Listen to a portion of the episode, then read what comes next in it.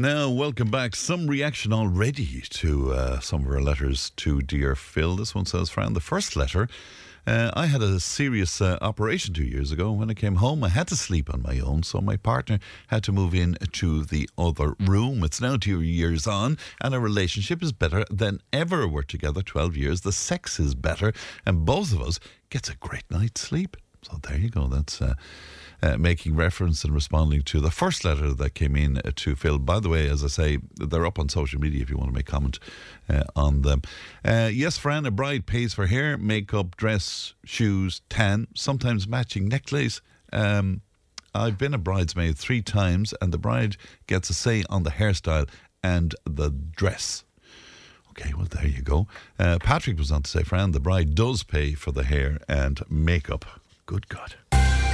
Legal discussion on Tipp Today is brought to you in association with Lynch Solicitors Clonmel on the web at lynchsolicitors.ie and at divorceineireland.com. Bet you didn't know that, John Lynch. Bet you didn't know that. Was that was that in your No, legal no. training? No, no, no, No. I never covered that module. is, it all part of the marriage contract? I wonder. It's I a- think people should no, don't mind the hairdo. They should have prenups. Yeah, I I, I, I love the way you get in your own little dynamic in there. Yeah, Yeah, yeah, it's great, yeah. isn't it? I, I, I'm sort of careful nowadays. I'm so careful about what you say about things, but the poor old parents would be paying for the bloody thing, I suppose. Oh, that's uh, that doesn't happen. Does that not happen anymore? Not much. No. Oh, not- thanks be to God. Are you sure? Well, I, I don't know. You'll have to do a vox pop. not Is that true though? Are, are the parents? not as much. No, not as much. I, Oh, the last great. three weddings I've been at, it was the kids that paid for it. Was it? and they determine who comes and who doesn't and etc. Yeah, no, God, modern, modern. That's great news. Yeah, I was doing news. doing my sums and what it might cost me You've been my saving age. for a while, have you? Anyway, on a much more serious topic, you're Yes. going to talk to us about advanced healthcare directives, uh, Yeah. John. What what are they? First what aren't they? Well, Yeah. first of all, they're legal. Uh, what I mean by that is they've been legalised under the assisted decision making legislation, which came in in 2015 and is operational as and from this year. So, I suppose the the most important thing to know is that they they now have a validity that they didn't have prior to this, and it's been suggested for quite a number of years that it's something that was missing in that kind of set that I often talk about when you're looking at forward planning. And as you know, I'm a big fan of forward planning, be it prenups or otherwise. Yeah, sure. But the the advanced healthcare directive, when as I often say to people, when people came into me 30 years ago, at that stage, you know, they come in and they make the will, and you wouldn't think of anything else, and or as in there was nothing else on the landscape at that stage, 40 years ago.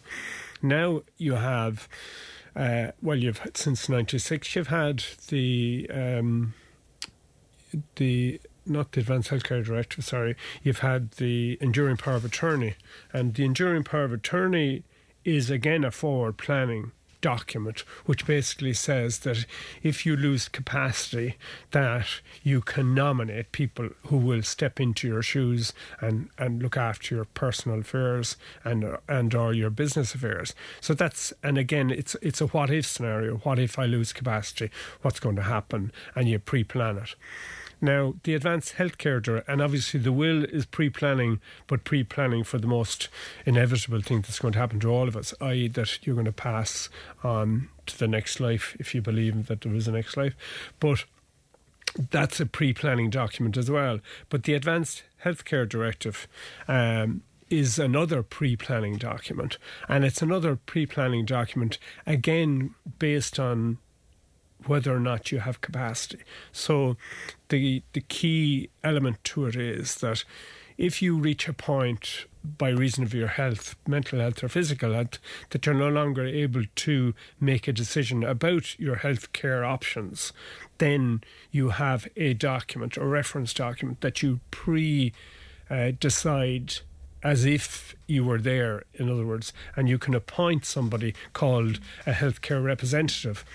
And so, in other words, and you don't have to, by the way, you can just have the document that sets out precisely what it is, either what what care you want or what care you don't want. So it there's two sides to it. You could decide that you don't, and I'll I'll, I'll try and outline some of the mm. things in a minute. But the general the general thrust of this document is that it's it's pre-planning a situation for you. So you're saying, okay, and there's a reference that people can there's a document that people can refer to that is going to say what you would have said had you been able to say it if you know what I mean yes so again pre-planning might never happen because you may be very well capable of saying precisely what you want to mm. happen even if you were very ill even if you were yeah. very yeah. ill and the kind of the really the central point and the central focus of all this is a change that they've made to the whole question of having capacity to make a decision. And that's been, and funny, because I've been doing a lot of work on this uh, over the last couple of couple of months now, because I'm trying to fashion a document or fashion a series of documents that will help people and help particularly my job in helping people make these documents and make these pre-planned so like a documents. template of, like a of template, sorts, yeah, it? template of sorts. Yeah. Which, of course, as you know, in order to create a template, you need to have some understanding of what's what are the principles behind it, mm. and you you'd be surprised at how complex it can be. But anyway, that's for. But one of the central things of it, or one of the central elements of it, is this whole principle of capacity and what exactly does that mean? Mm. What hmm. does it mean that somebody doesn't have the ability or capacity to make a decision? And they've actually, in the legislation that they introduced, they've actually given you some guidance on it, which is helpful. And what it does is it, and and funny because it's not funny is the wrong word, but it's interesting because you know often when you have legal principles they don't, you know, if it's a court scenario, they don't give you guiding principles as such, if you know what I mean. You have kind of certain guidance or guidelines that you follow as a judge, for example. But these are guidelines that you're supposed to follow if you're going to be the person appointed, either as an attorney under an enduring power of attorney or as a, a person, a healthcare representative. So these are kind of the ground rules that everybody needs to understand. And the the the thing about that is that if I'm going to say that I'm going to appoint you as my attorney, that of itself isn't going to be hugely helpful to you, unless you know what the implications of that is, mm. and do you do you have any guidance? Mm. And the wishes, yeah, and the wishes, and the wishes yeah. Yeah. yeah. And interestingly enough, that you should mention the word wishes because that's central to the guidance that the guidelines that you're given. And I'm going to just give it to you as it is in the legislation, yeah. and I've, as I've broken it down, it breaks down to, and you know the way they just love terminology in legislation and in law and in everything. Actually, even mechanics are good at it as well. When you're looking into an engine, there's names for everything, and you haven't a clue what they're talking about. But they have the guidance that they're talking about. The relevant person in, in, in, in the legislation is the person you're talking about, the person who, who, who has or has not capacity to make a decision. So the very first principle is that you go on the basis, you think along the lines of what can I do to help this person make a decision, as opposed to saying, does this person have capacity or not? So your uh starting point is, what can I do to help them make this right. decision? So it's assistance. Not, yeah, it's yes. not the other way around. Okay. It's not am I here to find out can you or can't you? Mm. You're here to help them make the decision. And if that's your guiding principle, there's a different, slightly different nuance thinking on that because you're going in to help them make the decision, not going into the, to make a decision for mm. them as to whether they can or cannot make Very it. Good, yeah. And that's that's a huge thing. And what it says from a legal point of view, of course, is they put in legal terminology and they say presumption. The presumption is a presumption of capacity. It's a bit like, and I hope it doesn't turn out like the presumption of, in, of innocence in the criminal code, because you know my views on that. Mm. That it's very far removed sometimes from the, a presumption, but. I won't get onto that bandwagon. Mm. But the other thing then is so therefore the the flip side of that is you got to do everything you can to help the person make the decision. So whether it's to physically help them, as in, you know, if they're not able to talk, find ways of getting them to, to communicate what their what their thoughts are, what or what their thinking is, or whatever. So you do everything possible. If they're, I mean, the obvious one, if they can't hear you properly, you do everything possible to make sure they can. So things like, or you create the environment for them to help them communicate with you. What do you mean by that? And what I mean by that is, I've I, I, I can remember saying to you at one stage. I remember it with my mother. Uh, my mother, if I spoke to my mother in the morning, or if anybody spoke to my mother in the morning, she'd be fine. But if you spoke to her in the afternoon after a long day and she was tired, uh, she wouldn't be as capable of making a decision. So what I'm saying is, Wow. you know, the environment, the fact that you can make a decision in the morning and can't make it in the afternoon. The important thing is you can make it in the morning. So do you see what I mean? There's I a do. subtle It's, very nuanced, isn't yeah, it? there's a subtle. You're trying to get them, help them to make the decision. You're not trying to say put them in. You know, run them through a test and go, "Who's the president of Ireland? What day is of the week is it? What date is it?" I'd fail most of those. Mm. yeah, but me too. do you know what I mean? But Yeah. do you know what I mean? If you're running that kind of a test, whereas if you're actually just trying to find out, does somebody understand what the decision is? Have they got? Do they understand the information about the decision? And do they do they understand what the what what's the outcome? What is the decision they want to make? And if they understand all those things, you create the environment to make sure that they do and are capable, that you're capable of ticking the box, say, yes, they are capable of making that decision. And the other thing, by the way, and I think this is a real, um, I'm going to say eye opener, but it's a real obvious one. But not so obvious if you turn back to what we were talking about and say that you're there to test do the yes, no, tick the box. Do they have capacity? Do they not have capacity? A person who lacks the capacity, um, they don't lack it just because they make a decision that isn't a wise one. So, in other words, Oh, that's very interesting. yeah, that is an interesting one because you see, you and I might look to somebody and go, and you know the way you, you put on the blinkers, and I, I, I certainly would have had that blinker. I mean, I'm sure when I was in my 30s, I used to think, I used to think 50 was old.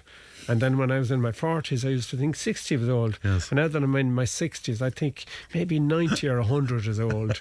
But Yes, it's but it's yeah. so the minute you come in, depending on what your particular lens is, I mean, I, I've had this. I've, I've, I, there's the running joke in the office that I keep moving out the age. There used to be. I used to have a default in the office to say that if somebody is at 55 or over, you had to get a medical cert to say they were capable of making a will. then I moved it to 65 and over, and now it's at 85.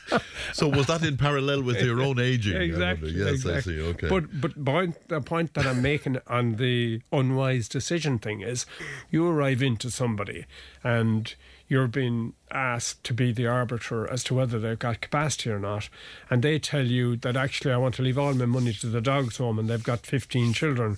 And uh, you're going, no, that's not fair. I, no, no, I don't think they should be making that kind of a decision that's totally and utterly the wrong approach because it's not the outcome of their capacity that you're looking at. And this sounds very technical, but oh, you're Oh, looking at interesting, Yeah, yeah. but you're looking at can they make the Yeah, decision? assisting Are- them to make. yeah, are they able to Yes, make the decision, yes. no matter what that is? And I don't literally mean Yeah, no, yeah. but, you know no I mean? matter how much you disagree with exactly. with no yeah, matter how much, oh, your underlying brain is going, oh, that sounds off the wall. I don't think they've got capacity. But the irony of it is, you might have met them twenty years previously. You still might think you might There is be able that to- as well. You yeah. might be of a similar But view. what if their decision is an indication of their lack of capacity? What? What if their decision is an indication of their lack of Well capacity? then, well then, well then, uh, you're looking at a context. So you talked about, for example, their wishes. Okay. Yes. And you talked about their preferences. So therefore, if you're looking at somebody, and I, I presume what you're saying to me is they make a decision that's so inconsistent with what they might have done Yes. previously.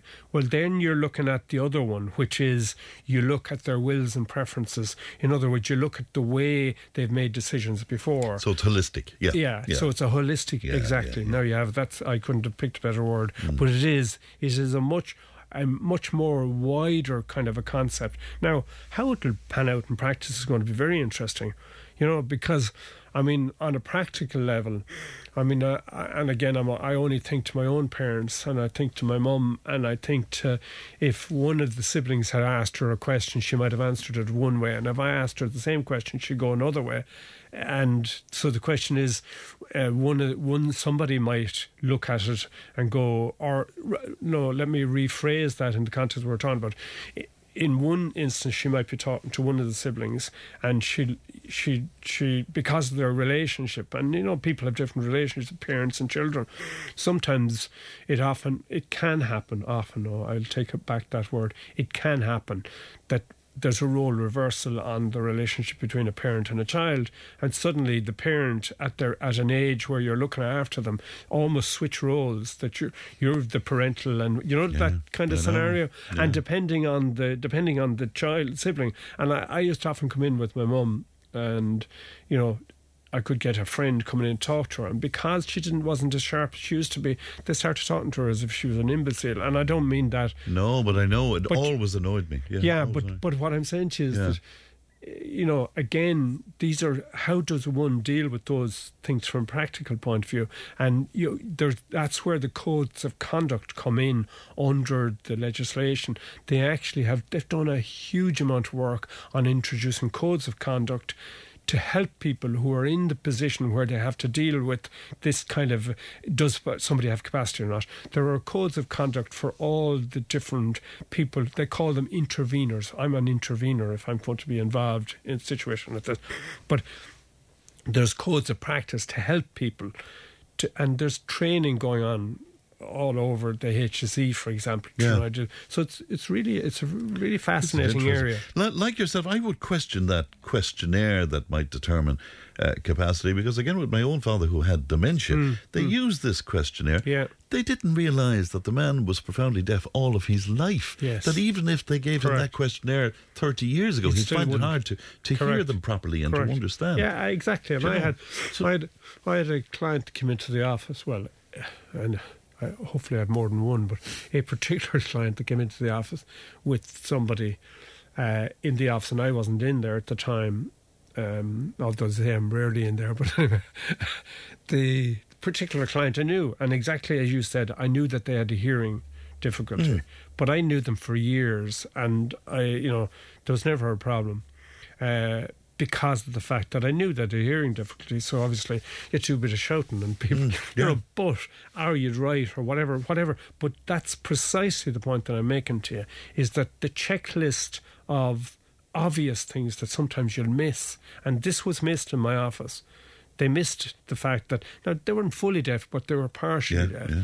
and if you're partially deaf, you see, it can compromise your confidence in terms of responding to things and half understanding things. But the other, the other thing is, the other thing as well, there there are other guidelines out there as well, and the other guidelines is, and a, a major one again along the same track as we're talking about, an intervention can only be should only be made where it's necessary, and this is the real interesting thing because you have to start by asking is it necessary to actually do this? Do you have to go about intervening here? In other words, do you have to put in some sort of an agreement or do you have to do an intervention at all? And that's the interesting thing because. And who adjudicates that, John? I mean, who? Well, you see, if it's usually the person who wants to help ironically. Right. So if you're in a situation like you know, it's, it's, a bit like and again, a situation that, that arose recently was somebody was in hospital. They'd had a stroke. They were in recovery, and the family came to me and asked me about whether should we put one of these new. They had heard it on the radio or read it somewhere, yeah. or might even have read one of my blogs. I don't know, and they wanted to know should could they or should they rather than could they should they put a, a one of these decision making agreements into place because there, as I was saying to you previously, there's different levels of agreement that you can put in, and the lowest level one is an assist. You give assistance to somebody to make decisions, and the other one is you make decisions with them, and the other one then is a court intervention. So it's level one, mm. level two, level three. But the point here is you don't go in at level one unless you have to. So in other words, you don't just. And the question they were asking, and I said, well, are they in recovery? Are they improving? Well, why are you putting in an assisted? Is, is there any issue with the hospital? Is there any issue in terms of? Is there anything that decision that requires immediate uh, intervention. And if there isn't, you don't just put it in just for the sake of it. There has to be a decision that needs to be made. So, and it's decision, it's decision by decision, and that's the other element to this is that people may be capable of making one decision and may not be capable of making another decision. So, therefore, you could, in theory, and again, I say in theory because uh, you know you could have multiple uh, decision making agreements for different types of decisions. So you might have a decision making agreement that would deal with, let's say they had uh, a family home. You might have it. You might have an agreement on that that they wouldn't be capable of making decisions. Uh, around whether it's rented, whether it's Yes. sold, or whatever, Yeah. and you could have a decision-making agreement on that particular element of it. You could have another one. Uh, you you mightn't have one on their care arrangements, whether they stay at home or whether they don't. And this new um, and again, just to to kind of reiterate what I was talking about, you know, if you lack capacity, you've got your enduring power of attorney. So if everything being equal and you've done the you've done your pre-planning, okay, your will is going to uh, eventually happen. Your enduring power of attorney will only happen if you lose capacity. Your assisted making agreement, which is another level of assistance, will only kick in again if you need assistance. Your joint decision making agreement will only kick in if you if you lack the capacity to do it. And again, it's important to come right back, as I say, to the cornerstone of all of this, which is are you sure the person requires intervention? Is it necessary to intervene? Number one. Number two, can they not? Are you know have to assume? Have you given them every possible help to make that to decide whether they can make that yes. decision or not? and when you're in, when the other kind of guiding rule, and you, you can just imagine giving somebody this job that you're going to have to like I'm working through a kind of a checklist with things, and the document is so big at the moment. I'm going to have to reduce it down because you could make it overly complicated. Because at the heart of it, at the heart of it, you see the old way of doing it was acting the best interests of the of the person, and it was kind of patriarchal kind of, mm. you know, I will decide what's in your best interest. This is different. This is their best interest is for them to make the decision, not for you to make it. Please tell me there's a watchdog over There this is. because I'm, I, is. I'm always suspicious of. No, yeah. no, and you're Yeah. no, no, absolutely no. There is. They have set up, and again, just as a as a sideline here, the there's two documents that I would recommend people to read. Obviously, I'll have one that I I'll give people, but there's the uh, decision support service. Is this watchdog you're talking about? They've set up the decision support service, and the decision support service has huge amount of oversight on this, very significant. And the fallback position is the court has oversight. So you you have judicial oversight and you have a, a body that is dedicated to checking to make sure that first of all the all the paperwork is in order. Second of all that people are appointed correctly. Third of all if there's any objections that they're they're listened to. Hmm. Fourth of all that there's reporting. And and again this is the to a certain extent now, a lot of this will be templated, as you using your word. A lot of the reporting will be templated. So I don't want to be scaring people into the fact that the job is going to be so onerous. yeah. It's it it's templated, and of course, like everything else, the modern uh, approach now is it'll all be through a, an online portal. But there will be standard forms there, and the forms can be completed. So, yes, there is reporting, yes, there is oversight. And thirdly, if somebody has an issue with somebody being appointed as an attorney, somebody being appointed as a joint decision maker, and and I've moved away from the advanced healthcare directives for a second, and the but if somebody has an issue with the representative or a decision of the representative, because the representative person, you when you when you do your advanced healthcare directive, and I said to you that I'd come back to the detail of it, you can detail life sustaining treatments, whether you want them or not, and what they are. So you might say, I don't want CPR, I don't want mechanical ventilation, I don't want artificial nutrition. You can deal with specific medical treatments and you say, I want this treatment, I want that treatment. Now, saying what you don't want is more um, uh, imperative than Of course.